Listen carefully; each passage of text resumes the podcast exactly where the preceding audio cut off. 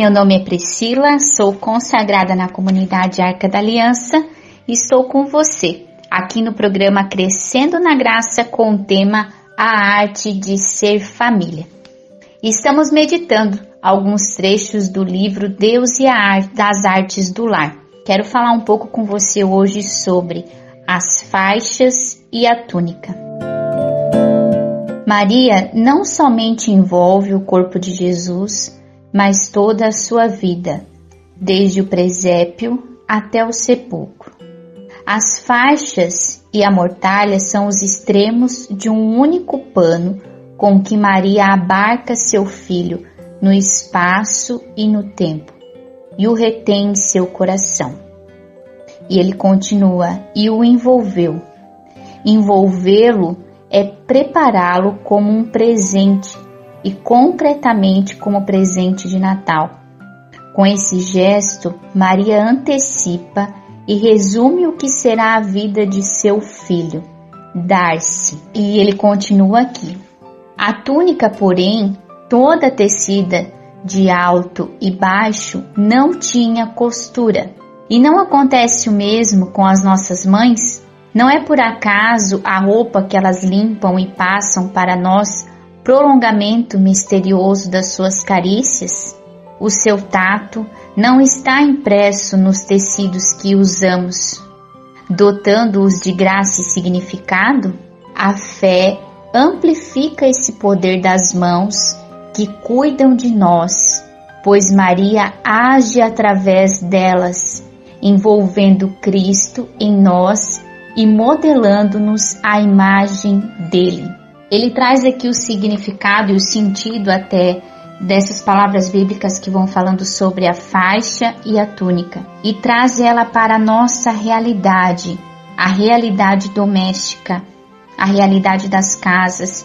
Isso que toda, todo ser humano que vive dentro de uma estrutura básica de família vai viver. A questão das vestes e o significado até mesmo que esse trabalho ordinário implica na vida daquele que faz, né, da pessoa que exerce essa função dentro de casa de lavar, passar, dobrar as roupas, organizar no armário, quanto daqueles que recebem, porque ele diz, né, acaso essas roupas, né, cuidada pelas mães, não são um prolongamento do mistério, prolongamento do cuidado? E ele continua.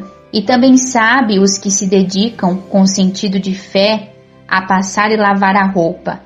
A roupa de que cuidam faz parte deste, da única túnica de Jesus, que se estende misteriosamente através do espaço e do tempo a todos os membros do seu corpo. E ele continua, né? É, na palavra bíblica de Lucas oito. Então Jesus disse: quem me tocou? Ao tocar o manto, essa mulher toca a própria pessoa de Jesus. E quando nosso Senhor assim o declara diante de todos, ilumina um delicado é, existência encarnada, pois a roupa, com efeito, leva como que aderida à intimidade de quem a usa. Seu gosto, sua história, seu trabalho, sua personalidade, seu amor. São conotações bem conhecidas por quem lava a roupa e cuida dela. Vividas com fé, essas tarefas no, nos põem em contato com Jesus Cristo, presente em nossos irmãos, e nos trazem o eco de sua pergunta: quem me tocou? Ele vai trazer até o sentido aqui é dessa busca que muitas donas de casas vivem quando a roupa está branca, quando precisa limpar uma roupa. Quem tem filhos pequenos sabe, né, as roupas que vão manchando, ah, os panos de prato que às vezes são, que, que é preciso colocar no sol, produtos às vezes que ajudam a tirar mancha. E ele vai dizer: nenhum lavadeiro, nenhum profissional da lavanderia pode alcançar a brancura gloriosa da túnica de Jesus. Contudo, aspira a isso, pois vivido com fé, esse serviço tende a manifestar no próximo o esplendor da graça, cujo símbolo é a roupa limpa e bem passada. A razão de, de ser das vestes é a dignidade da pessoa, um resplendor que assumido plenamente o corpo ultrapassa. Cristo, plenitude do homem, mostra-nos aquela luz que toda verdadeira veste procura representar. Ele traz o sentido até das mulheres mesmo, donas de casa, até pessoas que trabalham dentro de casas de família, mas essa atividade de, do cuidado da roupa, essa atividade que é feita dentro da lavanderia, de tirar uma mancha, de esfregar, de botar de molho, de colocar ao sol, de escolher os produtos que vão ser usados, é também antecipação de uma vivência cristã. É também continuidade disso que a gente pôde experimentar na graça de Deus. E vai dizer até, né, é o símbolo, é o esplendor da graça cujo símbolo é a roupa limpa e bem passada. E aí ele traz até esse sentido da túnica de Jesus, dessa brancura gloriosa que nunca vai ser alcançada, mas que dentro dessa atividade é como se estivéssemos, cada um de nós, à busca desta brancura, desta pureza de Cristo. E ele continua, né? Sentir a roupa é levá-la com elegância, como sem dúvida fez Jesus. É viver sua vinculação com o lar, onde foi guardada, limpa, passada e finalmente vestida. O estilo nasce na família, mais do que nas passarelas. Até o sentido do levar a roupa, de quem leva a roupa, do cuidado, é a vinculação do lar. As mulheres sabem muito bem disso, né? Geralmente, quando os homens vão se arrumar, a mulher fica olhando para ver se a roupa que colocou se está combinando, se está bem passada, se tem pelo,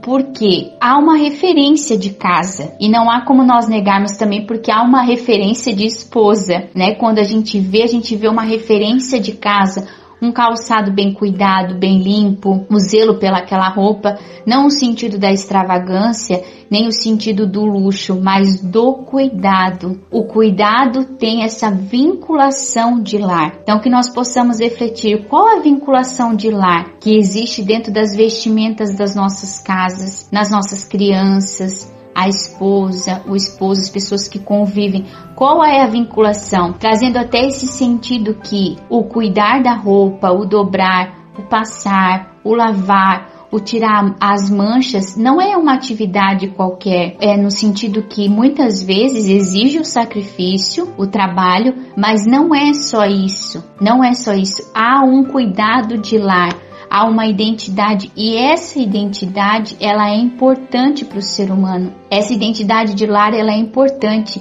Hoje a gente pode perceber é, até sentidos extremos, né? Ou o sentido exagerado do consumismo, onde você percebe quando a pessoa tem um excesso de consumismo que ela não tem identidade, porque às vezes é um excesso, um excesso de roupas, excesso de joias, excesso de calçados, e isso perde a identidade da pessoa, você não sente uma identidade nela. Como também o desleixo, ou até mesmo hoje a gente tem tanto, é, até culturas de de minimalismo, né? Ou até às vezes desapegos exagerados que tiram da pessoa uma identidade. Você olha para a pessoa e você não sente uma identidade na cor que ela usa, no estilo de roupa que ela coloca. É como se não houvesse um cuidado. E isso nos traz uma identidade de lar, uma identidade de lar, que a gente possa refletir como família. Qual tem sido o nosso cuidado nesse aspecto? Qual a identidade que a gente tem prolongado nos nossos? E quando nós estamos exercendo aqui de forma muito particular, não que homens não façam, né? Até porque tem muitos homens que cuidam das roupas da casa, de lavar, de dobrar, mas de forma muito particular aqui para as mulheres, quando nós estamos nessa atividade de lavar, de dobrar, de organizar as roupas nos armários, qual é o sentimento que brota no nosso coração? Um sentimento penoso, de um trabalho ingrato, ou vamos copiando até mesmo frases de que é, por que eu preciso fazer isso? Que serviço ruim, né? É, é tão penoso fazer todos os dias a mesma coisa. Ou nós podemos trazer para dentro do nosso coração esse sentido, esse sentido da beleza que é esse cuidado com as vestes, tanto nossa quanto daqueles que estão na, nas nossas casas. Ele continua aqui. Lavar periodicamente a roupa, fazer a lavagem, significa assumir a vida dos outros, com os seus ritmos e seu desgaste, conforme se plasma nas peças. Nosso serviço ultrapassa, assim, as paredes da casa e o breve tempo que nosso próximo passa nela, para estender-se a todos os ambientes em que sua vida se desdobra. Na roupa, pressentimos sua história e com a lavagem a incorporamos à nossa. Olha a beleza, a beleza de quem exerce essa atividade dentro de casa, ou até mesmo talvez você que está ouvindo e que trabalha na casa de uma família. Né, nosso, nosso serviço ultrapassa as paredes da casa. É plasmar cada peça, assumindo até mesmo, significa assumir a vida dos outros com seus ritmos e seus desgastes. Olhar para aquela meia que já está muito tempo usada, perceber ali o caminho que aquela pessoa percorreu, é, e lavar uma roupa de um filho sujo de barro e perceber até mesmo a alegria de um filho com saúde que pode brincar, que pode correr. Tudo nós temos oportunidade de trazer sentido e tudo depende da forma com que nós olhamos. Se a gente trouxer um sentido belo, a beleza será estabelecida. E para finalizar, ele vai trazer aqui também o sentido da palavra de Lucas oito. Sem veste nem casa quer dizer sem intimidade. E sem intimidade a vida do homem é cadavérica, é a A pseudocultura que cria à sua volta um imenso sepulcro. Hoje em dia, o diabo também corrompe os corações, começando por estes dois lugares, o arranjo do corpo e o da família, as vestes e o lar.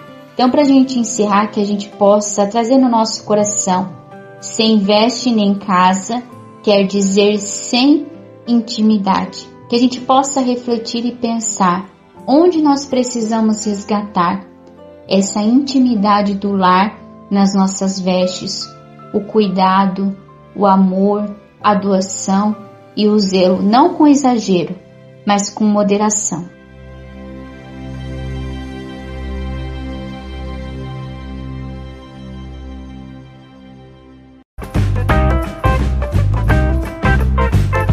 Este podcast é uma produção da comunidade católica Arca da Aliança. Conheça mais conteúdos no Facebook ou Instagram, arroba Arca da Aliança.